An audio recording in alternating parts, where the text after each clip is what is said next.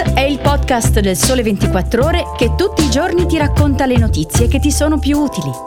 Su tutte le piattaforme gratuite e sul sito del Sole 24 Ore.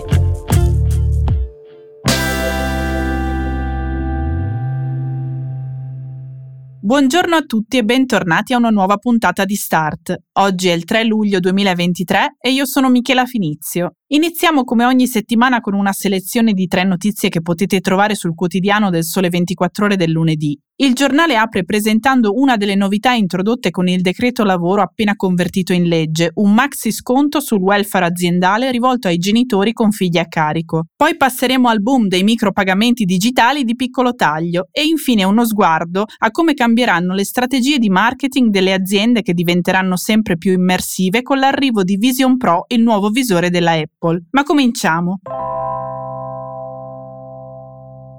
L'anno scorso in Italia la domanda di fringe benefit è raddoppiata. Il fringe benefit è il benefit messo a disposizione dalle aziende e fruito dai lavoratori prevalentemente sotto forma di buoni acquisto o rimborsi in denaro, inclusi quelli per il pagamento delle bollette. L'importo messo a disposizione dai datori di lavoro per questo tipo di benefit nel 2022 è stato di 743 euro in media per lavoratore. A dirlo è l'osservatorio welfare di Assolombarda appena pubblicato. Questi numeri riflettono il successo del doppio innalzamento introdotto lo scorso anno della soglia di non imponibilità dei fringe benefit. Prima è stato innalzato a 600 euro e poi a 3.000 euro, potendo includere in questa cifra i rimborsi delle bollette di gas e luce. In pratica, sotto queste soglie nel 2022 le aziende non hanno dovuto pagare le tasse sugli importi erogati. Così i fringe benefit si sono diffusi nel mondo del lavoro grazie alla contrattazione di secondo livello, ma anche nelle aziende più piccole. Oggi vengono percepiti dai lavoratori come una sorta di integrazione della busta paga e sono diventati un'importante risposta, seppur parziale, per far fronte al caro vita. L'esenzione potenziata per il 2022 però ora non c'è più e la soglia di non imponibilità è tornata a quella esistente da oltre 25 anni, cioè 258 euro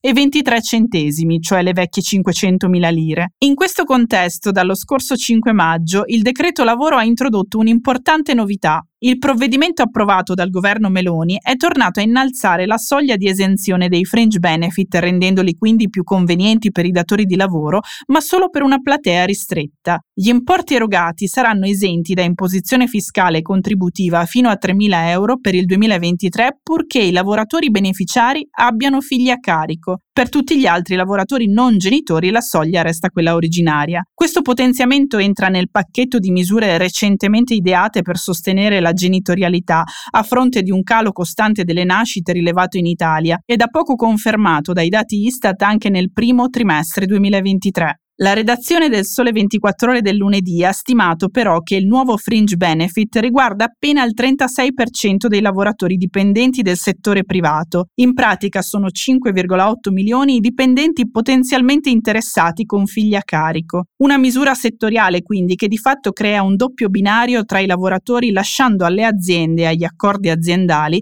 il compito di adottare policy capaci di non discriminare nessuno. Nell'articolo sul Sole 24 Ore si racconta che si moltiplicano così le aziende family friendly. In particolare prendono piede e si diffondono le prime certificazioni aziendali che riconoscono l'attività di welfare aziendale che favoriscono la conciliazione lavoro-vita. Una strategia aziendale utile anche per fidelizzare i lavoratori in un contesto dove il reclutamento di personale è sempre più complicato e il trend di dimissioni volontarie continua ad essere elevato. Pago con il bancomat, diciamo spesso impropriamente quando impugniamo la carta, e lo facciamo sempre più spesso per le piccole spese. Le transazioni digitali fino a 10 euro sono state 171 milioni nel 2021 e poi 217 milioni nel 2022 e potrebbero arrivare a circa 246 milioni a fine 2023 se proiettassimo i risultati dei primi 5 mesi. I pagamenti con carta segnano quindi un boom, in particolare nei piccoli tagli. Il 46% delle transazioni digitali resta dentro i 25 euro, il 15% sotto i 10 euro. E se allarghiamo lo sguardo, più di 7 operazioni su 10 riguardano spese fino a 50 euro.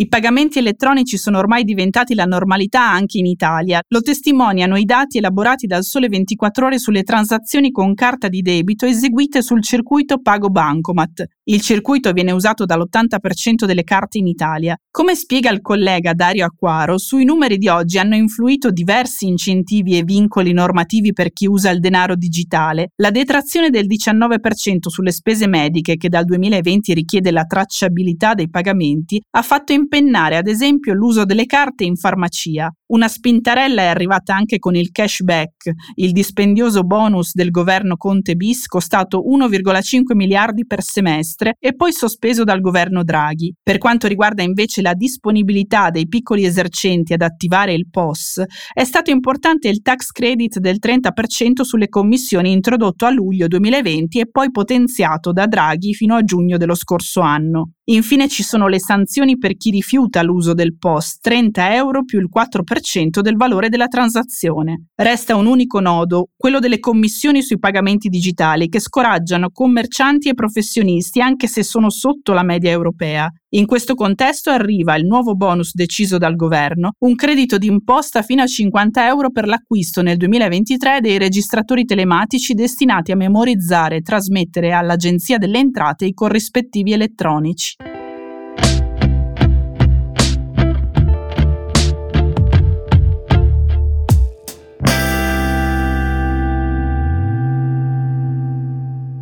Veniamo all'ultima notizia di oggi. L'entusiasmo dilagante tra i creator per il lancio di Vision Pro, il nuovo visore realizzato da Apple per la realtà aumentata e virtuale presentato in pompa magna a inizio giugno, è stato bruscamente interrotto dalla stroncatura di Casey Neistat, uno dei più popolari YouTuber statunitensi. L'imprenditore 42enne nato in Connecticut, diventato negli anni un'icona dell'innovazione, ha messo in scena in un video su YouTube un futuro distopico, straniante, addirittura inquietante, un futuro nel quale gli individui passano la quasi totalità del tempo indossando visori per la realtà virtuale. L'imprenditore non è il solo a schierarsi contro queste innovazioni high-tech. Ha fatto il giro del mondo la nuova campagna della Nikon, storico produttore di macchine fotografiche digitali, che ha dichiarato guerra ai generatori di immagini artificiali con la campagna Natural Intelligence. Altre aziende creative come Adobe si sono appoggiate all'intelligenza artificiale integrandola nei loro software di fotografia. Invece il colosso giapponese ha deciso di incoraggiare i fotografi a vedere il mondo attraverso la loro personale lente creativa. Ma la realtà immersiva, il metaverso, sono già realtà e questa economia potrebbe raggiungere i $13 trilioni entro il 2030, scrivono i colleghi Fabio Grattagliano e Giampaolo Colletti. In questo scenario, si legge nell'articolo, le aziende dovrebbero orientarsi a comprendere questa trasformazione. Per capire meglio come potrebbe cambiare il marketing aziendale con questi nuovi strumenti immersivi, vi rimando alla lettura dell'articolo. Vi basti sapere che in azienda lo sviluppatore diventerà ancor di più una figura cruciale, passato da costruire i siti alle piattaforme di e-commerce, alle app mobile, ora diventa un architetto di spazi, di esperienze, di attività on-life, degli oggetti ai vestiti fino agli ambienti. Con questo ultimo approfondimento è tutto e io vi saluto, grazie per avermi seguito, vi invito a commentare e a condividere questa puntata con chi pensate possa essere interessato. Per dubbi o domande potete scrivermi a michela.finizio@ilsole24ore.com. Grazie per l'attenzione e buona settimana!